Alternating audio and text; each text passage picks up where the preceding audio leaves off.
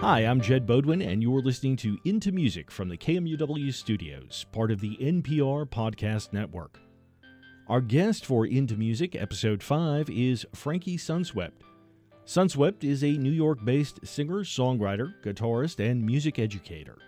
His most recent release is 2023's Pink Noise. In this conversation, Sunswept discusses his early love of composer John Williams the advantage of having a public library card, and the joys of providing guitar lessons. He also talks about the importance of remaining an active writer. That's on Into Music coming up now.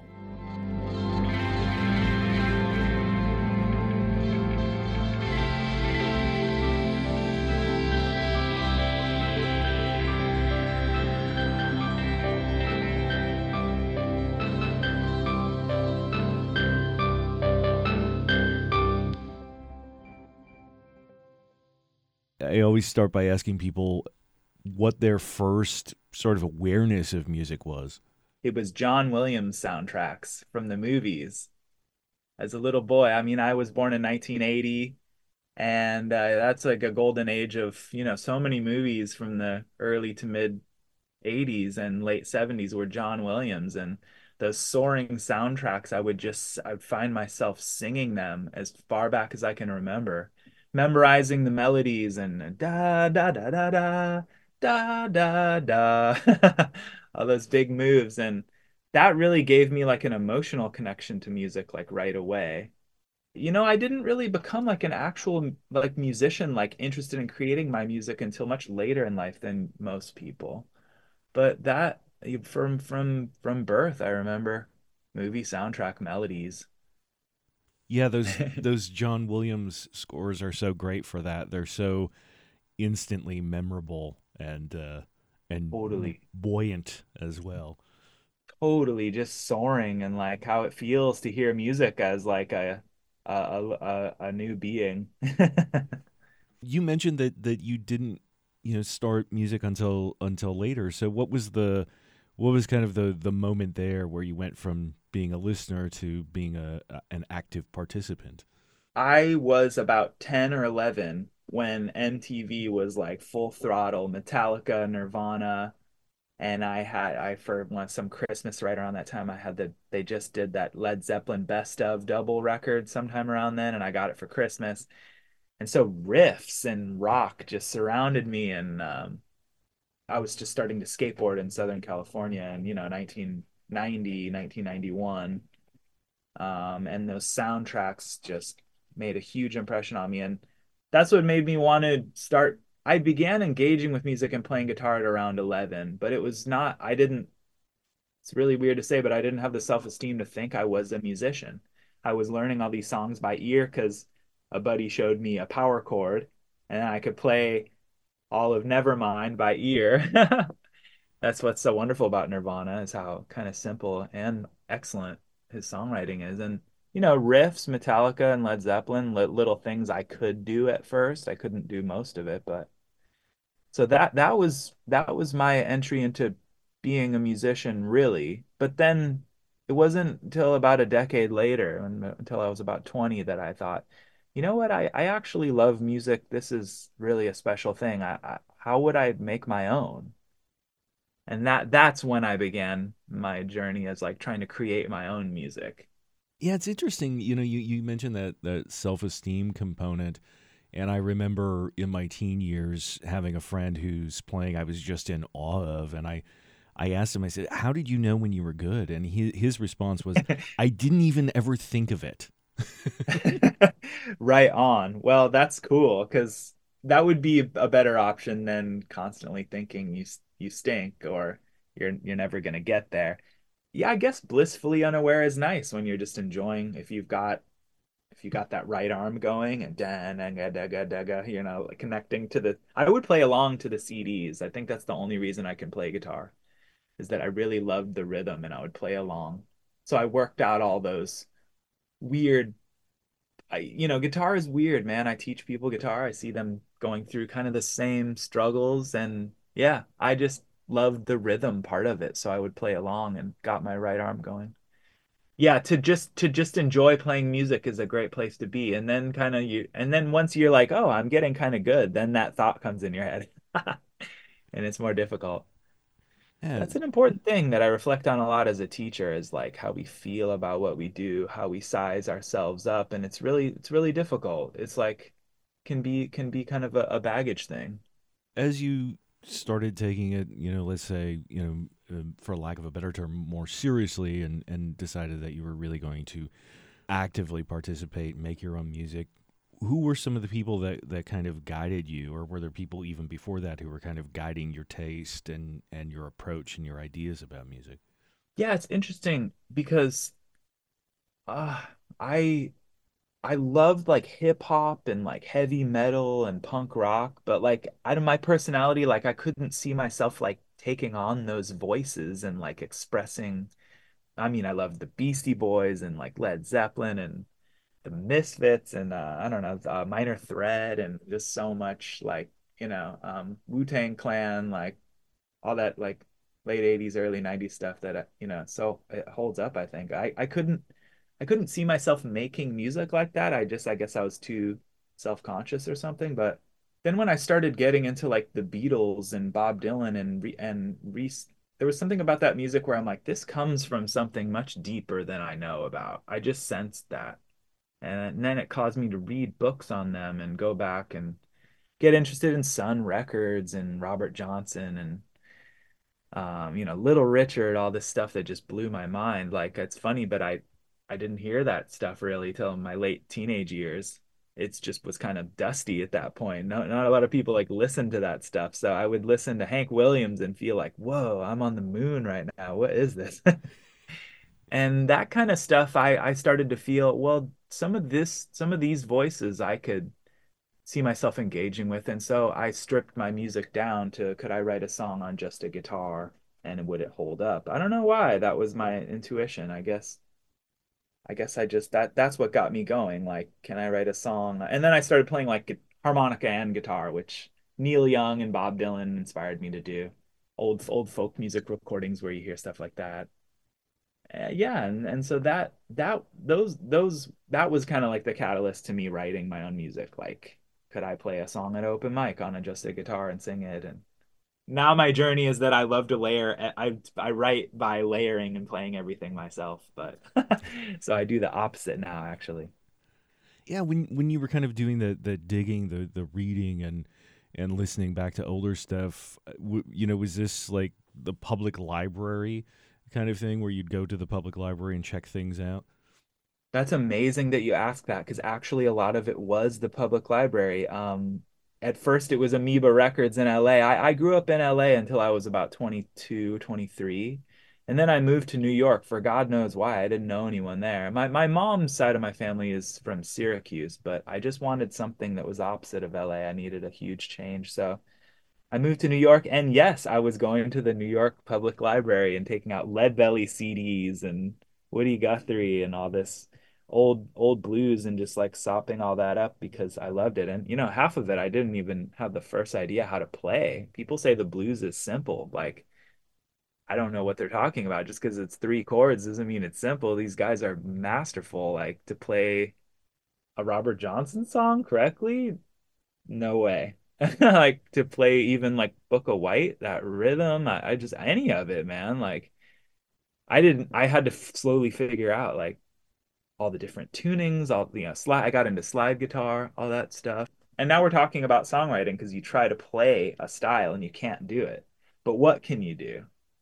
And so I would try to play a Blind Willie McTell song and I can't I couldn't do it. He's he's a master. He's a masterful musician. But I would start writing my own song from the techniques that I've picked up. And that's so cool.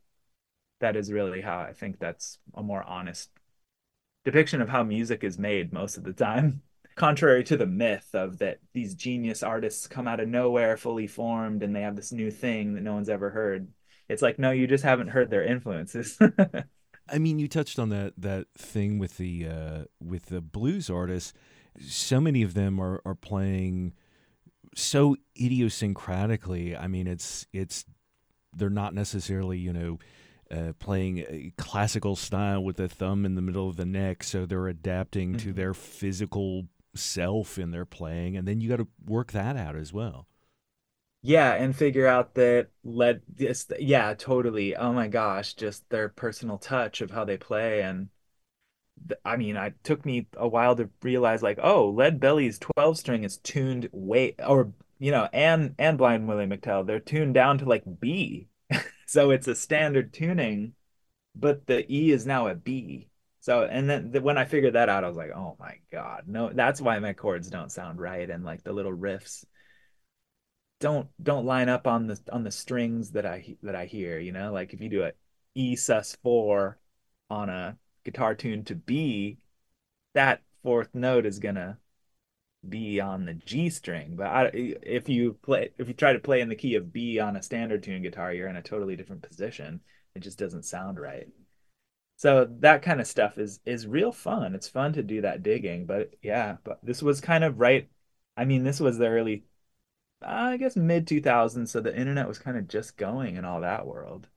You couldn't look up a tutorial on Lead Belly yet, really. You'd get some weird like folk music like web page with just text. yeah, the tablature and telling you what the tuning was, and then kind of good luck. Yeah, yeah. If if even that. Oh my god.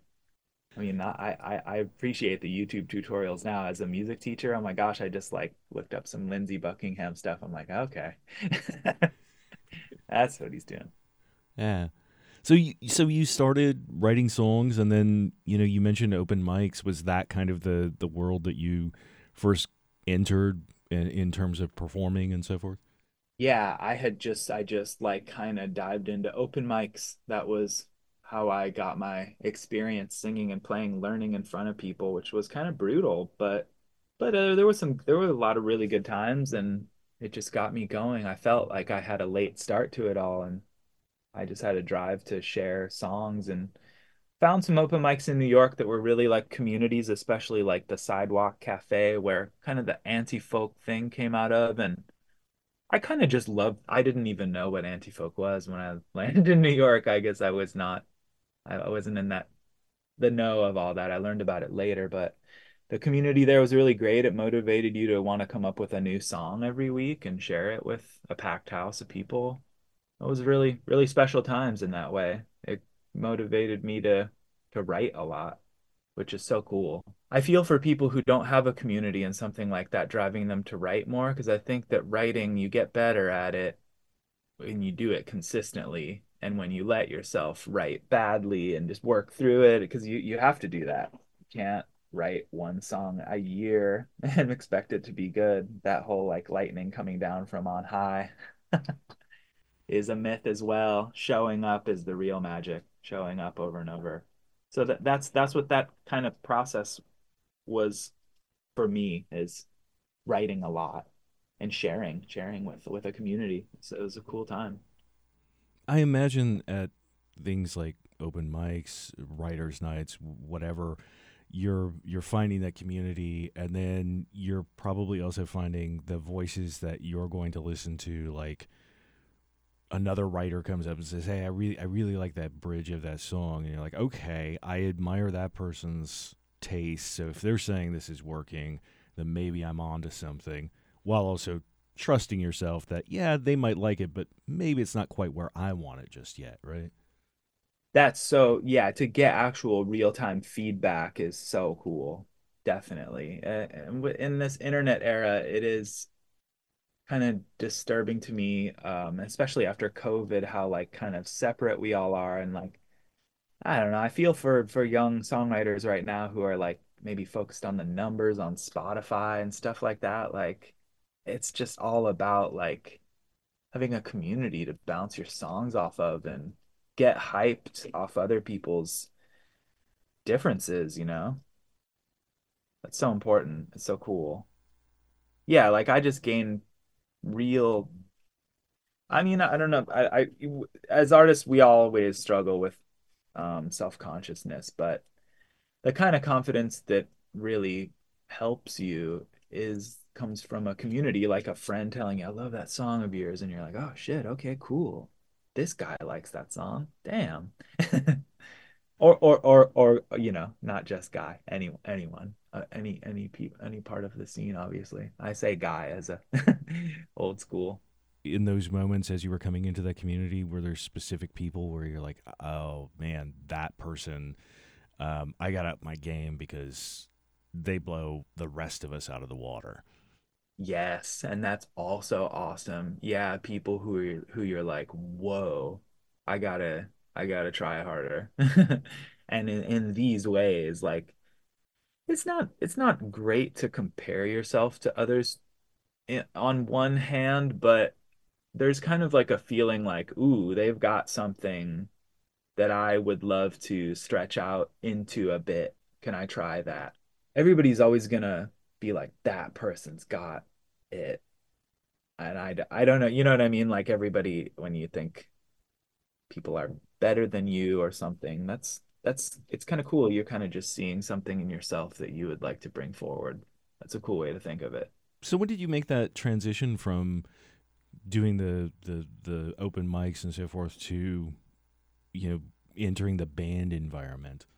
That's a funny question for me because I I was in kind of like this rock and roll duo after the folk music. I was kind of really listening to surf guitar and getting a little bit back into punk rock. I guess I just had made acoustic music for enough years and that, you know, rock and roll still really really appeals to me. I mean, like my favorite singer is probably Little Richard. that just kind of unbridled joy and craziness I wanted to try to engage with, and I had a rock and roll duo for for many years that would tour all over the country, and we really tried to, and we were we were a little DIY rock and roll duo that worked incredibly hard and went to every corner of the country more than a few times, and that that came about just out of I booked a DIY tour once to get out to the West Coast for my friend's wedding. That was the first kind of tour I was ever really on. I booked it using uh, I don't even I don't know how I did that. I guess I asked friends and used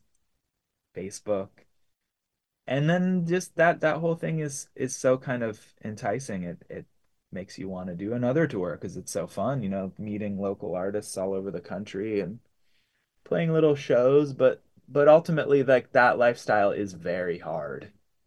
It's really really takes a lot out of you and it can mess with your mess with your confidence because it's it's you out there in the big world where nobody knows who you are and that that's that's I went kind of from that like open mic and acoustic scene here in New York to then having this rock and roll duo and we would play kind of like house parties and fun stuff and clubs little you know the smaller clubs here in New York and yeah, just just sheer determination to book a tour is what got me out on the road for for years.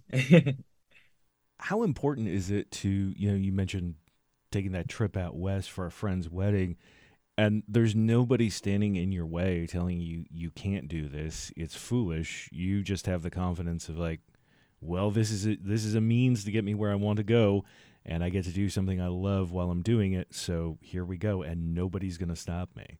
Definitely, yeah. Uh, that's there's it, that's kind of a beautiful time in your life. Uh, I'm a I don't know. I'm thinking like how naive I was. Oh my God, I just like booked all these shows and just went out there. I didn't really know how to like promote a show. I kind of still feel like I don't know how to do that, to be honest. And maybe I shouldn't. Maybe I should be able to just focus on music. But that's that's fun. That's a fun time when something is new and you just go for it. I think that you do need that. You need to just, I guess, naively go for it. But that's you have a need to play shows, so get out there and play them. It's really really great.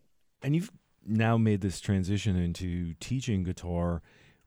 What what kind of inspired you to become teaching? Because uh, you know i know a lot of working musicians are like there's no way. I, I couldn't teach anybody. I, I don't have the skills. So it really does take something. So what convinced you that that was the right avenue to pursue? That's a really yeah that's so true. I mean some people are just not at all interested in teaching. And i guess it's i don't know i guess I, I like working with people i like helping people achieve like a goal. I, I really do feel like that is really meaningful to me. And I love actually I love to deconstruct music. I love to learn a song and figure out why it's kind of uh, figure out, you know, at least part of why it's magic. What what is magic about this song? You know, I'll never fully know. It's magic for all of us for different reasons, but to dig into a song and share that with people and I really do like music theory. I love I love deconstructing music in that way. So I I, I kind of just gravitated toward teaching for that reason that I guess my personality was that I enjoy doing that. I love sharing what I what the little that I know, the little that I'm learning. I've learned more being a music teacher from people's questions and from all the hundreds of songs I've learned than than anything at this point. So that's really cool. And you also get people of sort of all levels, people who are maybe thinking like you were when they were young, I'm going to write songs. And then at the same time, probably people are like, you know, I just really want to sit in my atrium and play guitar by myself and mm-hmm. figure out tunes, you know, from my from my uh, you know Spotify playlist or whatever. My favorite thing to teach is songwriters who are like, I don't really understand what a key is.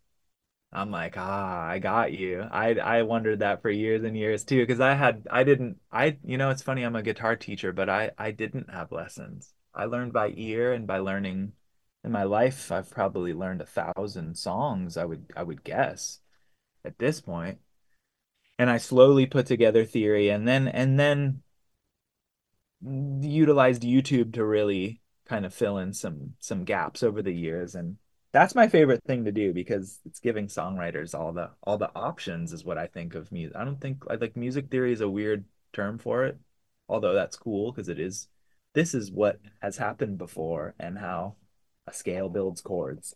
I, I love showing songwriters that kind of stuff because you know you can you can blend into other keys intentionally or just just harm yeah just like harmonic like color choices really in songwriting. It's really fun.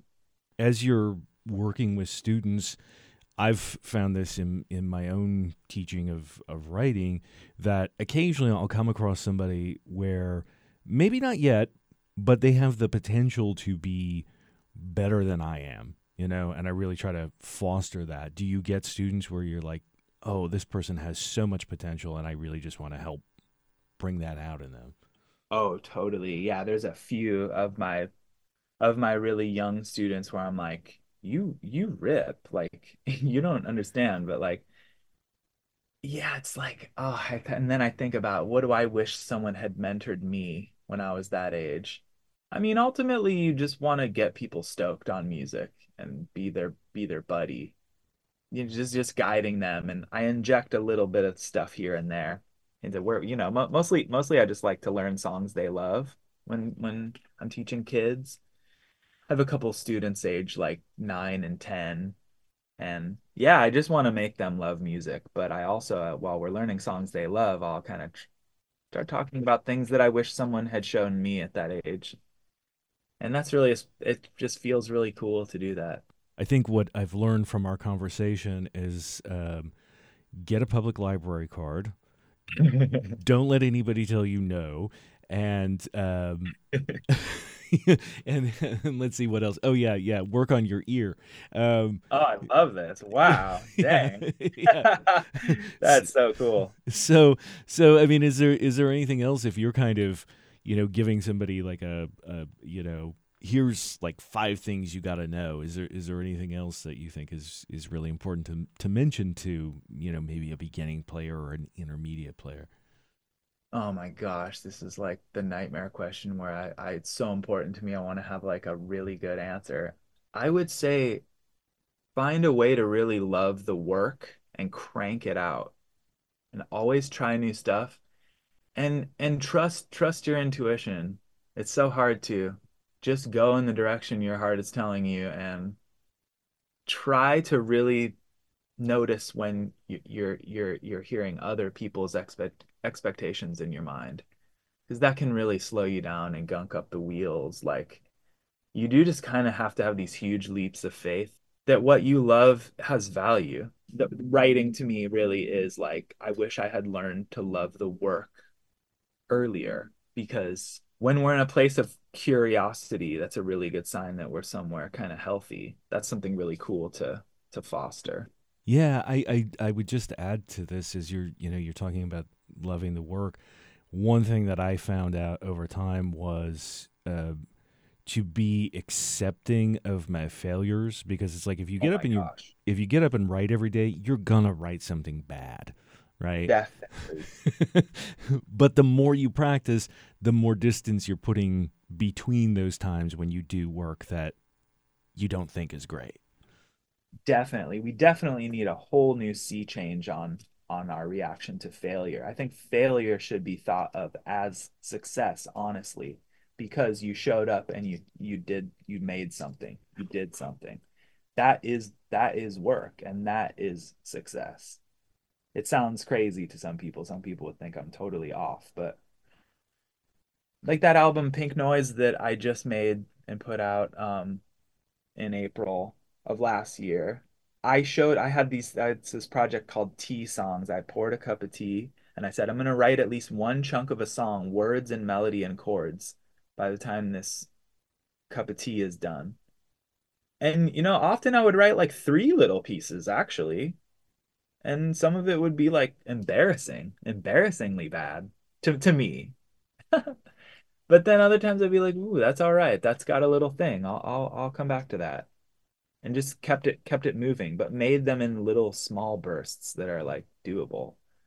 So any kind of project like that, I really love, like a prompt or a little thing to get you outside of your comfort zone. So many of my heroes as writers are like where you feel like your feet don't touch the bottom and you're floating and you're uncomfortable. That's great. Get excited about that.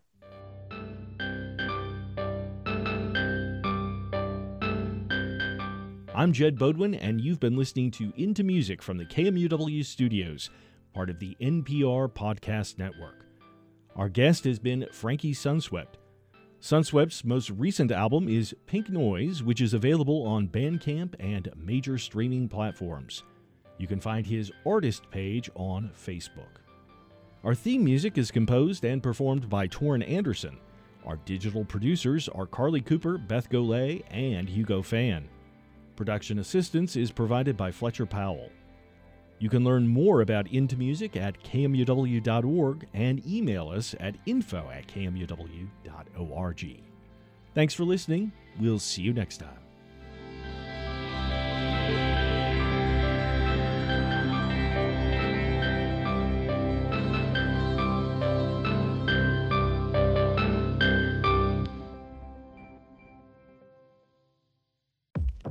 Black perspectives haven't always been centered in the telling of America's story. Now, we're taking center stage. Introducing NPR's Black Stories, Black Truths, a collection of Black led stories from NPR's podcasts. Search NPR Black Stories, Black Truths wherever you get your podcasts.